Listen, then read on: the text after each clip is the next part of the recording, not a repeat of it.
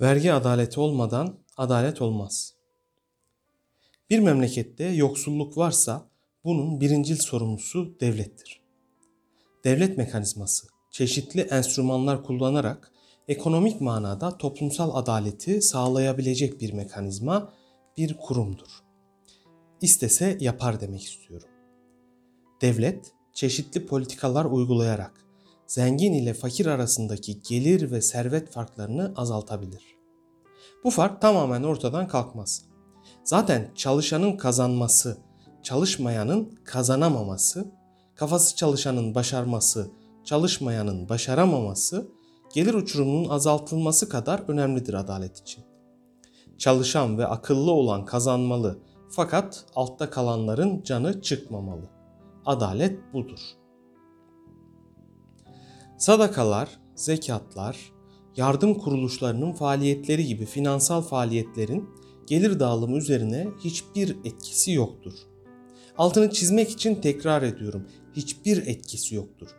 Sadakalar sadece verenin içini rahatlatmaya yarar.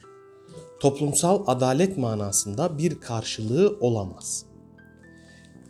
Gelir dağılımını adil hale getirecek olan şey devletin uygulayacağı politikalardır.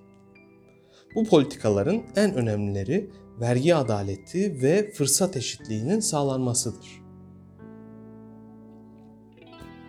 Vergi adaleti zenginden daha çok, fakirden daha az vergi alarak sağlanılabilir.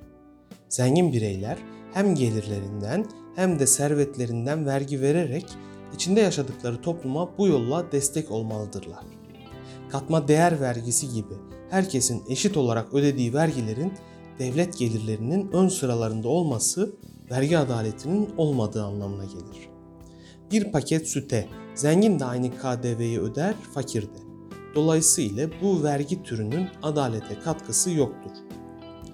ÖTV dediğimiz vergi türünün de adına bakıp aldanmamak lazım. Benzinden, tütünden alınan vergiyi de herkes eşit ödüyor. Kurumlar vergisi dediğimiz vergi türünün de doğru politikalar uygulanmayınca adalete katkısı olmaz. Kobi dediğimiz memleketin bel kemiğini oluşturan şirketlerin vergi yükü daha zengin ve daha büyük firmalarla karşılaştırıldığında daha fazladır. Kobiler üretmek için teşvik edilmeleri gerekirken vergi yükünün önemli bir kısmını sırtladıkları zaman gelişmeleri eksik olur. Bu da adaletin tecellisi için menfi bir durumdur. Büyük zenginler büyüklüklerine oranla en az vergiyi veren gruptur. KDV, ÖTV gibi zengin fakir ayrımı olmayan vergiler devlet gelirlerinin çoğunu oluşturur.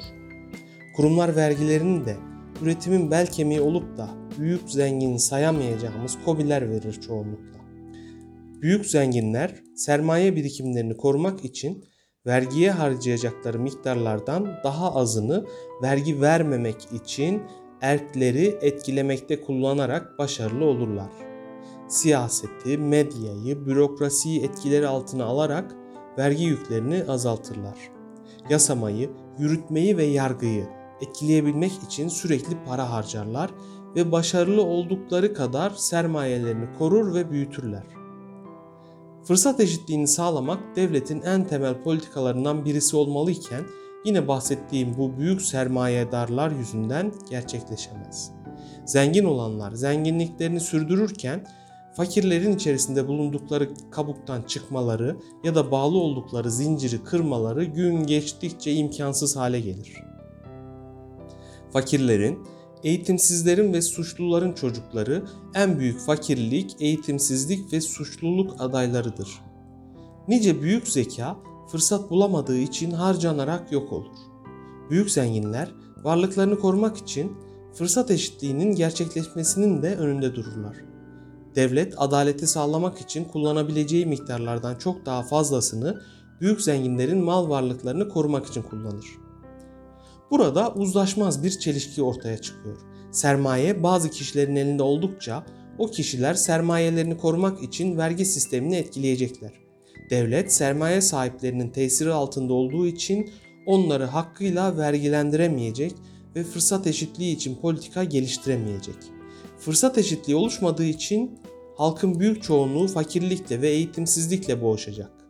Eğitimsizlik yüzünden içinde oldukları benim yukarıda açıkladığım durumu hiçbir zaman fark edemeyecekler.